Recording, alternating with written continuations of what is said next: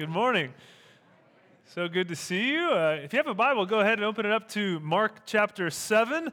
That's where we're going to be continuing our series in the Gospel of Mark. It's hard to believe we're already in chapter 7, moving right along, just chunk after chunk, walking through this great book of the Bible. Uh, big thanks to Pastor Lee for uh, teaching us last week. I hope that you enjoyed hearing from him. I know that that was a real blessing uh, to me as well. So thank you, Lee. And again, chapter 7 is where we're going to be starting. If you're new here, welcome. I know it's not always easy to walk into a, a new building, let alone a new church. And so I'm glad that you're here, and I would love to have a chance to meet you if I haven't already. Uh, this is a time in our service that we take every week just to open up God's Word and to study it together because we really believe that there is a God, and this God has spoken or revealed himself to the world, and we can come to know him and who he is and what he's like and what he expects of us through his word. And so, as we prepare to do that, would you join me in a word of prayer? Father, we, uh, we thank you for a chance to be together here today, gathered as your people, gathered as the church. God, we pray that you now would uh, take this time ahead of us and use it, Lord, to to change our hearts, to challenge us, to convict us, to encourage us. Lord, would you do what only you can do, and that's be at work in our lives, Lord.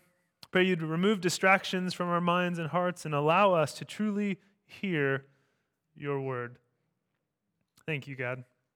We love you so much. It's in Jesus' name we pray. Amen. Well, there's a sociologist and researcher and author by the name of Brene Brown. Maybe you've heard of her. She's done some fantastic work in recent years studying the area of vulnerability and shame. Again, hours and hours of research into the concepts of vulnerability and shame. And she defines shame as the intensely painful experience of believing that we are flawed and therefore unworthy of love and belonging. She says, in all of her research, this is how they've defined shame it's this sense of feeling broken, feeling not good enough, feeling like there's something wrong with us.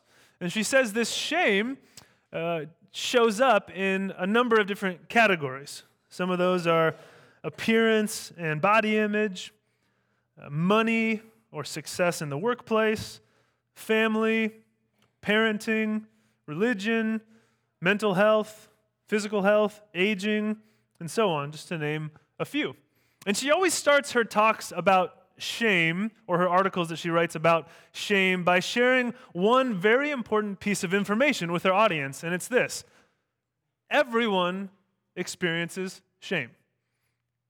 Everyone. We all have it. It's a universal experience or feeling that we have. She said the only people they found that don't experience shame are those that lack the capacity for empathy or human connection. And so basically, either you experience shame or you're a sociopath. Those are your two options. She said this is something that everyone feels. Now, I find her research so fascinating if you think about our culture because what our culture often tells us, the message, whether through our movies or media or whatever, that we send to people is that there's nothing wrong with you. Right? That we're essentially good people. People at their core are good in nature. You have nothing to feel bad about. We've gone through great lengths to redefine morality and our concept of truth. We've moved away from absolutes right and wrong, good and bad. We don't like to use that type of language in the church. People have moved away from talking about judgment or sin. Those are topics that are uncomfortable. And so, in so many ways, we're taught to think about shame in a way that says, well, really, you have nothing to feel shame about. You have nothing to feel guilty about. And we're told over and over again that really there's, there's nothing wrong with you. And yet, we have this research that shows that despite that message being played over and over again in culture, every single person still feels in the deepest part of who they are that there's something wrong with them. Every single person still wrestles with profound feelings of guilt and shame, the sense that if someone looked at us closely and they truly knew us, they would probably reject us. There, there's something off about who we are, despite that cultural message over and over again to downplay judgment and sin and right and wrong and just be who you are. Okay? So, interesting. We're going to look at this passage today in Mark chapter 7 that shows two very different approaches to dealing with shame and the feeling of being unclean. We might agree that everyone feels that, but how we should respond to it, people come up with a lot of different answers. And so let's see what the passage has to say to us in this way today. Mark chapter 7, starting in verse 1. It says, The Pharisees and some of the teachers of the law who had come from Jerusalem gathered around Jesus. And they saw some of his disciples eating food with hands that were defiled, that is, unwashed. The Pharisees and all the Jews do not, unle- do not eat unless they give their hands a ceremonial washing, holding to the tradition of the elders. When they come from the marketplace, they do not eat unless they wash, and they observe many other traditions, such as the washing of cups, pitchers, kettles. So the Pharisees and the teachers of the law asked Jesus, Why don't your disciples live according to the tradition of the elders instead of eating food, eating their food with defiled hands. As the chapter begins, we're uh, right away struck with the conflict and the problem driving the text. And this is something we've seen before. The Pharisees or the religious leaders are in conflict with Jesus and his disciples about how they ought to live and how they ought to practice their religion. And it seems that these Pharisees and teachers of the law have come from religious headquarters in Jerusalem down to where Jesus is to kind of check out this new movement. These followers of Jesus is creating quite a stir. And so these religious leaders want to see is this legit? Is this something that's of God, or is this something that we need to be concerned about? And when they go and they see Jesus, they notice, the text says, that the disciples of Jesus are eating without washing their hands. Now, this is not a concern about hygiene or germs or avoiding illness or anything of that nature that might strike us that way today. No, this had to do with a ceremonial cleansing, a, a ritual washing. See, for a Jew, they would be considered unclean ceremonially if they came in contact with dead animals or certain bodily discharges, blood, infectious diseases, things of that nature, and they had to wash themselves before they could engage in proper worship with the community. And this all was intended to point to the spiritual condition of the people. See, God in the Old Testament revealed himself as being a holy God. God who is without stain of sin, without any hint of evil or blemish or impurity. He was perfectly holy and just and righteous, without any imperfection. But the people, the people of the world and the people of God were marked by sin, by this tendency to lean away from God and His teachings, to rebel against God, and instead do things their own way do things that they should not do and think things that they should not think and offend God and harm one another and damage God's good world. And so in the Old Testament, God made it clear that in order for a relationship to be restored with the people, for a, a sinful, rebellious group of people to be in relationship with a perfect, holy God, there had to be some kind of purification process that they went through in order to be able to be in God's presence. Which might sound a little silly to us a little foreign, a little strange, but if you think about it, it's really not that far off from even today how we tend to operate. Because think about it when you go on a date or an interview, if you think back to the first date you had with your spouse, likely you didn't show up to that date in baggy sweatpants and a baggy t shirt without brushing your teeth or without combing your hair, right? I mean, Maybe you did. But chances are you, you did what? You, you cleaned yourself up a little bit, right? You put on some nice clothes, you brushed your teeth, combed your hair maybe, because you were about to do what? Meet with someone important. And so you wanted to kind of get the gunk off of you. You wanted to make yourself clean. And so this concept that was functioning in Old Testament Judaism was not that far off from things that we still do today. And so in our passage, these Pharisees, though, notice that the disciples of Jesus are not cleansing themselves or washing the way that they should be, or the way the Pharisees think they ought to be. And we'll see how Jesus responds. Let's keep reading. Verse 6. He replied to them Isaiah was right when he prophesied about you hypocrites. As it is written, These people honor me with their lips, but their hearts are far from me. They worship me in vain. Their teachings are merely human rules. You've let go of the commands of God and are holding on to human traditions. Verse 9, he continued, You have a fine way of setting aside the commands of God in order to observe your own traditions. So, what does he say to them? He calls them hypocrites. Quoting, thank you, quoting the book of Isaiah. Hypocrites, it was a, a word taken from the Greek theater that was basically a word for an actor, someone on stage who would perform and play a role and wear a mask and pretend to be something that they weren't in real life. He's saying that's what you guys are. You guys care more about your traditions. You might sound good on the outside, say the right things that sound spiritual, but you don't really care about God. Your hearts are actually far from God. And he says, Here's how I know. Keeps going. He gives them an example. Verse 10. For Moses said, Honor your father and mother, and anyone who curses their father or mother is to be put to death. But you say, but you say that if anyone declares that what might have been used to help their father or mother is Corban, that is, devoted to God, then you no longer let them do anything for their father or mother. Thus, you nullify the word of God by your tradition that you have handed down. And you do many things like that. Great, okay, what in the world is he talking about? Well, it sounds a little foreign, but he's basically giving them an example of their hypocrisy. And he says, okay, let's talk about this. God's word says to honor your father and mother.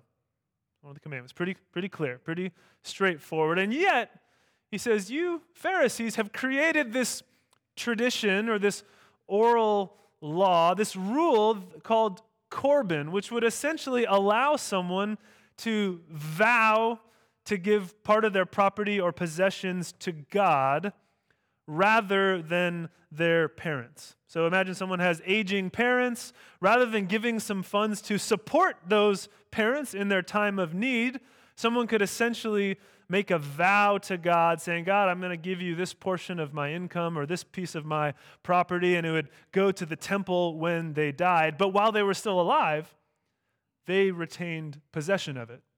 So it was basically a loophole in the system where they could make some kind of sham vow and then just keep their money to themselves rather than honoring their father and mother the way that Scripture commanded them to do. And Jesus is saying to the Pharisees, Your law, your tradition has made room for this kind of hypocrisy. And it shows that you don't care about God and truly honoring Him. You're just out for yourself. And he goes on here's the real problem. Verse 8 You let go of the commands of God and are holding on to human traditions. Again, verse 9 You set aside the commands of God in order to observe your own traditions. Then again, verse 13 you nullify the word of God by your tradition. So he repeats it several times. You have elevated your own rules, your own human religious traditions, human inventions over the word of God. And see, the expectation to wash your hands in a certain way or wash your hands before eating or bef- after returning home from the market, that was not something found in the Old Testament. That was not something found in the Torah. That was part of this added tradition that the elders or the Pharisees, the religious leaders, worked up. So he's saying, guys, that's not even part of the Word of God, this thing that you're so worried about. And these rules that they came up with were often referred to as uh, fences. That was kind of the, the idea that God's word said, let's just say, for example, don't fall off a cliff. Okay? That's what God's word says. And the Pharisees would look at that and say, well, God, that's not really specific enough for us. We really want to make sure that people don't fall off the cliff. So we're going to help you out, God. We're going to add some rules to what you've said. And so basically, people aren't allowed to be within 50 feet of the cliff. Okay? And so that's the rule that they would add just to make sure that no one falls off the cliff. This is just a hypothetical example. Okay? And so if they saw someone that was 48 feet from a cliff or 45 feet from a cliff or 40 feet away from the cliff, they would kind of look at them side eyed. I'm not sure that person's really as spiritual as I think they should be. Not because they were violating the Word of God, but because they were violating the oral tradition that made this fence around the Word of God that was merely a human addition. We've seen similar things in our lifetime. There was a time where, for a man, you could not have long hair or a shaggy beard and be considered a good Christian. Just ask Steve Fretwell, he'll tell you the story. It's true, it was considered unholy, possibly. It was considered not proper for a true man of God. There were issues about this. It was unspiritual, unfit for a, a godly person. Jesus got an exception, but nobody else. Nobody else. And I know we, we laugh at that. And we think, oh, aren't, aren't we glad that we're past that? Like we're beyond that sort of crusty legalism that demonstrated in that way, right? But legalism is far from dead. Legalism is actually alive and well. It just has taken a different form nowadays. We just created new lists and new rules that tell us who's good and bad and inside and outside. For example, God says in His Word not to get drunk. Fair enough. Some people say, well, then, better not drink. And that's fine. That's your personal choice. But then they say, well, other people shouldn't drink either. And if they do, we're going to kind of look down on them spiritually. We're going to question their commitment to the Lord. Or God said, don't love money. And so people said, well, that's great and all, but you also better not have a nice house or nice possessions or drive a nice car. And if you do, then you're not quite living up to our spiritual standards. We're going to question your spirituality. Or we would look at the truth that our body is a temple of the Lord. And we'd say, so then your appearance really matters. You should present yourself well. You should really dress a certain way, come on Sundays looking a certain way, and those that maybe don't do that, we're going to again look at them a little side eye. We're going to question their spirituality because of our added rules that might not be written anywhere. But in our minds and our hearts, we assume these sorts of things. Or maybe we say, well, relationships are important and community is important. You can really only have good relationships and strong Christian community in a smaller church. And so if you go to a church that's a little too big, we're going to question your spirituality You're going to question whether God's really working there because we have our view of what church should look like. We do this in all kinds of ways. Better vote a certain way, better vote Democrat, better vote Republican. Those that don't, mm, not sure about them and their spirituality. Really, we do this in all kinds of ways. Those are just a few examples where we take a piece of God's word, maybe some kernel of truth there, and then we add to it.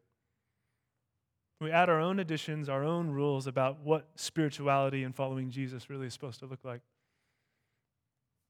I remember I was a, I've done this before too. I'm, I'm guilty of this. I remember I was a junior higher, new believer. Was in junior high, was into music. There was this band that was kind of a Christian band. They, I think they were Christians, but their music wasn't like over the top Jesus in your face. And non Christian people like them too, like they were on the radio. Does anyone remember POD?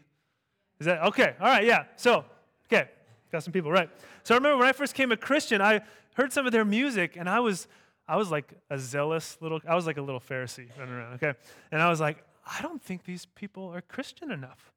I don't think this band is hardcore enough about Jesus. And I had this kind of bone to pick with them, and then the truth came out one day. I found out that they were playing a concert with other bands that were not Christian bands. They were playing at a non Christian concert, also known as a concert, and I was like, wait a second.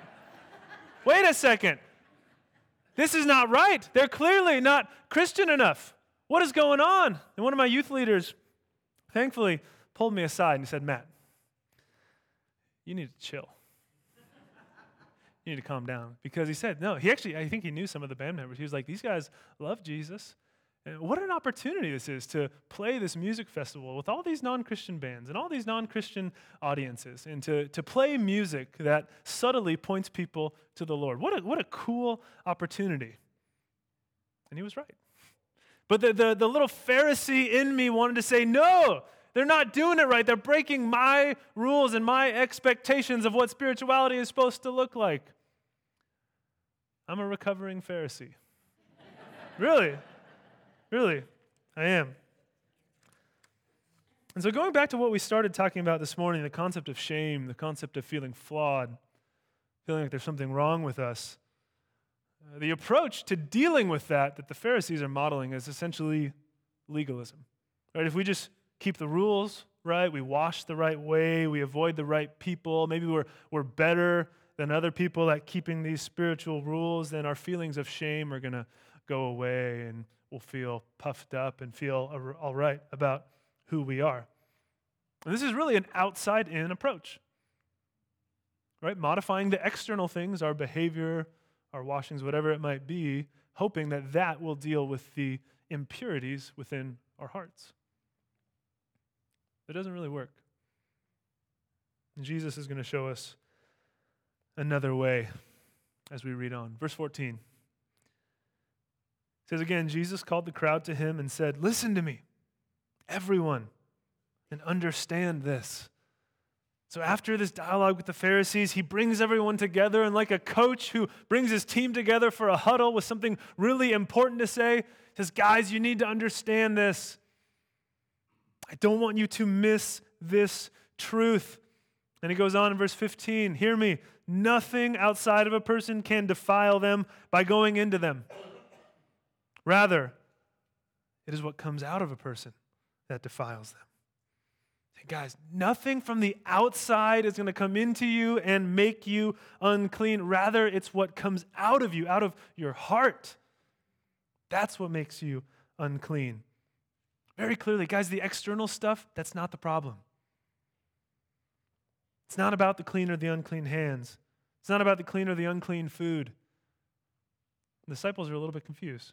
Verse 17, after he had left the crowd and entered the house, his disciples asked him about the parable. They're like, Jesus, could you tell us a little more? He goes on, verse 18. says, Are you so dull? He asked. Don't you see that nothing that enters a person from the outside can defile them? For it doesn't go into their heart, but into their stomach, and then out of the body. In saying this, Jesus declared all foods clean. Okay, so he reinforces hey, again, it's not the outside stuff that's the problem. And see, the Jews had these rather specific dietary laws where certain foods were to be avoided, certain foods would be considered unclean. And Jesus is saying, guys, the food's not the problem. The food's really never been the problem. Unwashed hands that touch unclean things are not the problem. Why? Because they don't affect the heart, what is consumed eventually leaves the body. So he's trying to say that, guys, these laws about clean and unclean were always intended to point to a deeper reality, to point to something more foundational about human beings and their need. Again, this is so important for us to grasp today because I think, if we're honest, a lot of us sometimes we, we come to church and we think that what we need the most is an external change. We come to church looking for good moral standards to guide our lives. We come to church looking for a, a new set of behaviors or life tips that are going to improve our lives. Church is about getting your act right, right? Learning to obey, do the good things, avoid the bad things, be a good person. A couple weeks ago, a, a couple Jehovah's Witnesses came to my door. That ever happened to you guys? Yeah, they're very sweet people. They came, and uh, they, it was a Saturday. I was in my PJs, and uh, Amber was out, and Zoe was taking a nap, I was hanging out with my dog Coda. I get the knock at the door, and I go and answer the door, and um, these two gals there, again, very kind, come to me and they say, uh, "Hey, do you have a minute?" I said, "Sure." And they said, uh, "Sir, do you believe that the Bible is relevant today?" And I said, "Yes, I do." You've come to the right house. Uh, I certainly do. And so they go on and they start talking about the Bible a little bit. And if you don't know anything uh, about Jehovah's Witnesses, that we're coming from pretty different places in terms of uh, who Jesus is, who God is. They would look at the Bible and affirm some of it, but we have some pretty big disagreements about um, who God is and what it means to follow Jesus. And so we get talking, and I'm like, I'm, I'm going to save you guys some time. I'm a pastor down the street, a big fan of the Bible, definitely on Team Bible. And they're like, okay, uh, we're just going to leave this packet with you. so they leave me this uh, packet to read over. They're like, we'll come back and, and talk with you eventually. And I haven't seen them since, but they left the packet. And I was curious, though, to read about, you know, what, what they have to say exactly. And so, in their own words, so I started reading through it. And the, the title of the packet was, Is the Bible Still Relevant Today? Okay, great. Let's see what they have to say. So I start reading through, and one big section of the packet said that the Bible helps to avoid problems. It's true. And says, well, the Bible says not to get drunk or to misuse alcohol. And the Bible says to avoid sexual immorality and not to have affairs and things of that nature. Both of those things will uh, bring damage and harm into your life. And the Bible says to avoid them. The Bible tells you not to do them. So the Bible is relevant today. The argument is that these things will harm you. The Bible says to avoid them. Okay? Their next section was the Bible helps to resolve problems. It says you have the problem of worry. Well, the Bible tells you not to worry. You have the problem of procrastination. Well, the Bible tells you to be a hard worker. Problem solved. It says the Bible, or excuse me, you have the problem of loneliness. The Bible tells you to have good friends and be in community. And it goes on and on, and it says a lot more than just these examples. But do you see the essential thrust of the packet was that the Bible tells you to do the good things and tells you to avoid the bad things, and thus live a somewhat happy and successful life. Basically says you can fix up your life. Just follow these rules. The problem is that you don't have the right information or the right advice on how to live, and the Bible gives it to you. Here's the do's and don'ts that you need to live a happy life, and it's behavior modification. And I'm not trying to rag on the Jehovah's Witnesses. This is not just a Jehovah's Witness thing. I mean, that message gets communicated in all kinds of churches, Christian churches today. Behavior modification. Do you see that the problem with that? It doesn't get at the source of the problem. That doesn't deal with the human heart. It doesn't deal with where those sins are coming from. It would be like trying to clean up a creek that is just littered with trash. You could go every day to that creek and take out a couple pieces of trash and kind of polish it up a little bit. But if there's a factory mile downstream that's just pumping garbage into that stream, you could go every day and take a couple pieces out. But as long as that factory is still operating, the stream's never going to be clean. Superficial fixes aren't going to do the trick. And Jesus says as much. He says, No, here's what the actual problem is. Verse 20, he went on, What comes out of a person is what defiles them.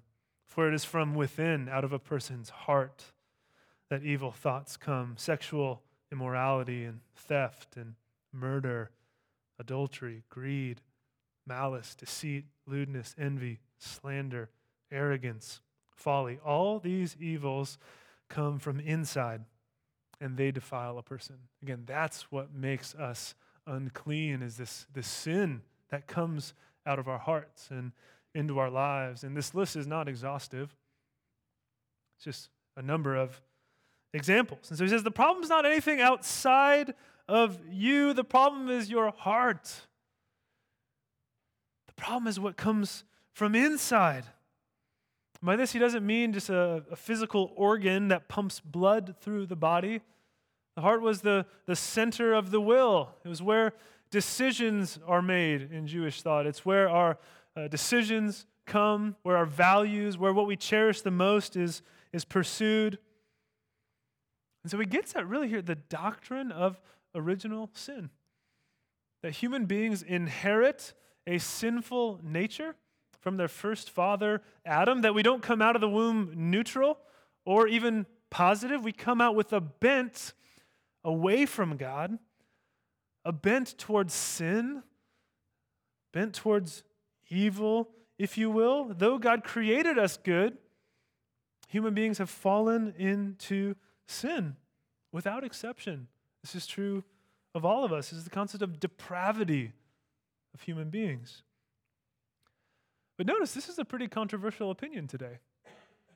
This is one that most would want to deny again and say that no, human beings are actually uh, good natured. In our hearts, at the, the deepest part of who we are, we're, we're good people. British philosopher uh, C.M. Joad was one that held to that view that human beings are essentially good, that human progress is eventually going to uh, fix the world. We can not be stopped by anything. But then World War II happened. And he said that shattered his view of the human being. And he said it this way He said, It was because we rejected the doctrine of original sin that we on the left were always being so disappointed. We're so disappointed by the refusal of people to be reasonable, disappointed by the behavior of nations and politicians. Said, above all, we were disappointed by the recurrent fact of war. See what he's saying? He's saying we rejected the concept of sin, rejected the concept of original sin, rejected the idea that there's anything wrong with you, and yet we kept looking at the world and we were constantly disappointed. It didn't add up. If human beings were really who we thought they were, then why do we keep seeing the things that we see? And the same concept can be applied to us today as, again, we look at our world now. I think we can think the same things. Man, if sin isn't real, if the human heart has nothing wrong with it, why in the world does the world look the way that it does? Saying it doesn't add up. Uh, but Jesus says, no, the problem is the human heart. And you notice in the passage, he, he doesn't give us the solution. Just kind of leaves us wondering. Here's the problem. But how does someone become clean if they are defiled? He doesn't say. And so it forces us to look elsewhere in Scripture and think where else might the Bible speak to this? What do we do about our uncleanness, about our broken hearts, our sinful hearts? And we can look to the Old Testament first. Throughout the Old Testament, there was this promise that God would do something new in the hearts of his people. Ezekiel chapter 36, verse 25 said this I will sprinkle clean water on you, and you will be clean. I will cleanse you from all your impurities and from all of your idols. Verse 26 I will give you a new heart and put a new spirit in you. I will remove your heart of stone and give you a heart of flesh. And I will put my spirit in you and move you to follow my decrees and be careful to keep my laws. Amen. That is our hope. Not that God will just give us an external law to follow, but God will do a new work, a transformation within us, giving us new hearts to follow Him. And the good news is that God has done this through the person of Jesus Christ. Hebrews 8 makes it clear that this new covenant, this new agreement between God and people, Jesus Christ initiated. He brought this newness, this change, this promise that Ezekiel 36 spoke of came through the person of Jesus Christ. 1 John 1 9 says what? If we confess our sins, he is faithful and just and will forgive us our sins and what? Purify us from all unrighteousness. And in verse 7 of that passage, he says he cleanses us or washes us how? By the blood of Jesus. By the work of Jesus on the cross. 2 Corinthians 5:17 Therefore if anyone is in Christ the new creation has come the old has gone and the new is here the promise that if we have put our faith in Jesus Christ, we belong to Him, We are joined to Him. We are now a new creation. He has done a new work of life within us. I mean, this is the concept from John chapter 3 about being born again. Through faith in Christ, God gives us new hearts, new spiritual life within. And so, as Jesus is combating these Pharisees, it's not that these Old Testament purity laws were silly or didn't matter at all. That's not his point. It's just saying that they've been fulfilled in Christ. These laws about clean and unclean were like signposts. They were always pointing to some deeper reality, some future thing that God would do, this internal cleansing and saving. And now, in the person of Jesus Christ, what the signpost pointed to has come and is here. So, don't you see how this is such good news? Going back to the research that we started with this morning, that everyone feels this sense of being flawed or broken and unclean. Jesus would say, Well, it feels that way. It feels like something is wrong with you because something is. I mean, really, because something is wrong and it's your heart and you need a new one. And so rather than pretending like there's nothing wrong with you, the way culture would tell you to do, or rather than playing the Pharisee game and trying to follow the rules and adding rules to justify yourself, the gospel is opposite of both of those. Because in the gospel, we could recognize that we are unclean, we are in sin, we're dead in sin with a rotten heart, but God loves us anyway. And he came to save us and take the penalty for our sin upon himself. And through faith in him, he would wash us and renew us and forgive us and adopt us into his family to know and walk with him. And that's what we celebrate here, church. That's why we're here, not for some behavioral tips, but for the gospel. What about rules then? The Bible still has a lot of do's and don'ts. God does care how we behave, he cares a lot. but this passage reminds us that the Christian life is about learning to be obedient, not in order to be saved, not in order to belong, but obeying because we have already been saved. Through faith in Christ, we belong. Through faith in Christ, we've been saved. And so now we get to obey and follow God out of joy a joyful response to the work that God has already done. And so, friends, we get to celebrate in a um, tangible way today by coming to the communion table. As we come to the table together as a church, we remember the work of Jesus on our behalf. We remember his broken body, his shed blood. On the night he was betrayed. Jesus took the bread and he broke it. He said, This is my body given for you. Do this in remembrance of me. In the same way, he took the cup. Said, This cup is the new covenant in my blood poured out for you. Do this in remembrance of me. And so, as we come to the table as a church, we remember the gospel again that we were unclean, that we needed washing and saving, and through the work of Jesus Christ, He has cleansed us and welcomed us home and forgiven us. And so we, uh, we practice an, an, open table here, which means uh, if you're, even if you're visiting, if you've put your faith in Jesus Christ as Lord and Savior, we invite you to participate with us. As the music plays, you can come forward to the table and take the elements right there if you're if you're new today or you're not sure if you're really into this Jesus thing, that's okay. We encourage you just to remain seated and reflect on what we've talked about this morning. No pressure to come forward. But this is for, for anyone who has put their faith and trust in Jesus Christ. Would you pray with me? Father, we thank you for uh, the truths that we have reflected on this morning from your word. That there is something gone horribly wrong in our hearts, but you, Jesus, came to die for us, to forgive us of our sin, to cleanse us, to give us new hearts. And we thank you for that. And so before we come to the table, we acknowledge that we are needy, that we have sin in our lives, that we need your grace and your forgiveness. So we come to you in great humility,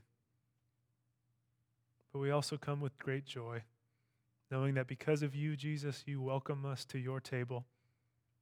Thank you. It's in your name we pray. Amen.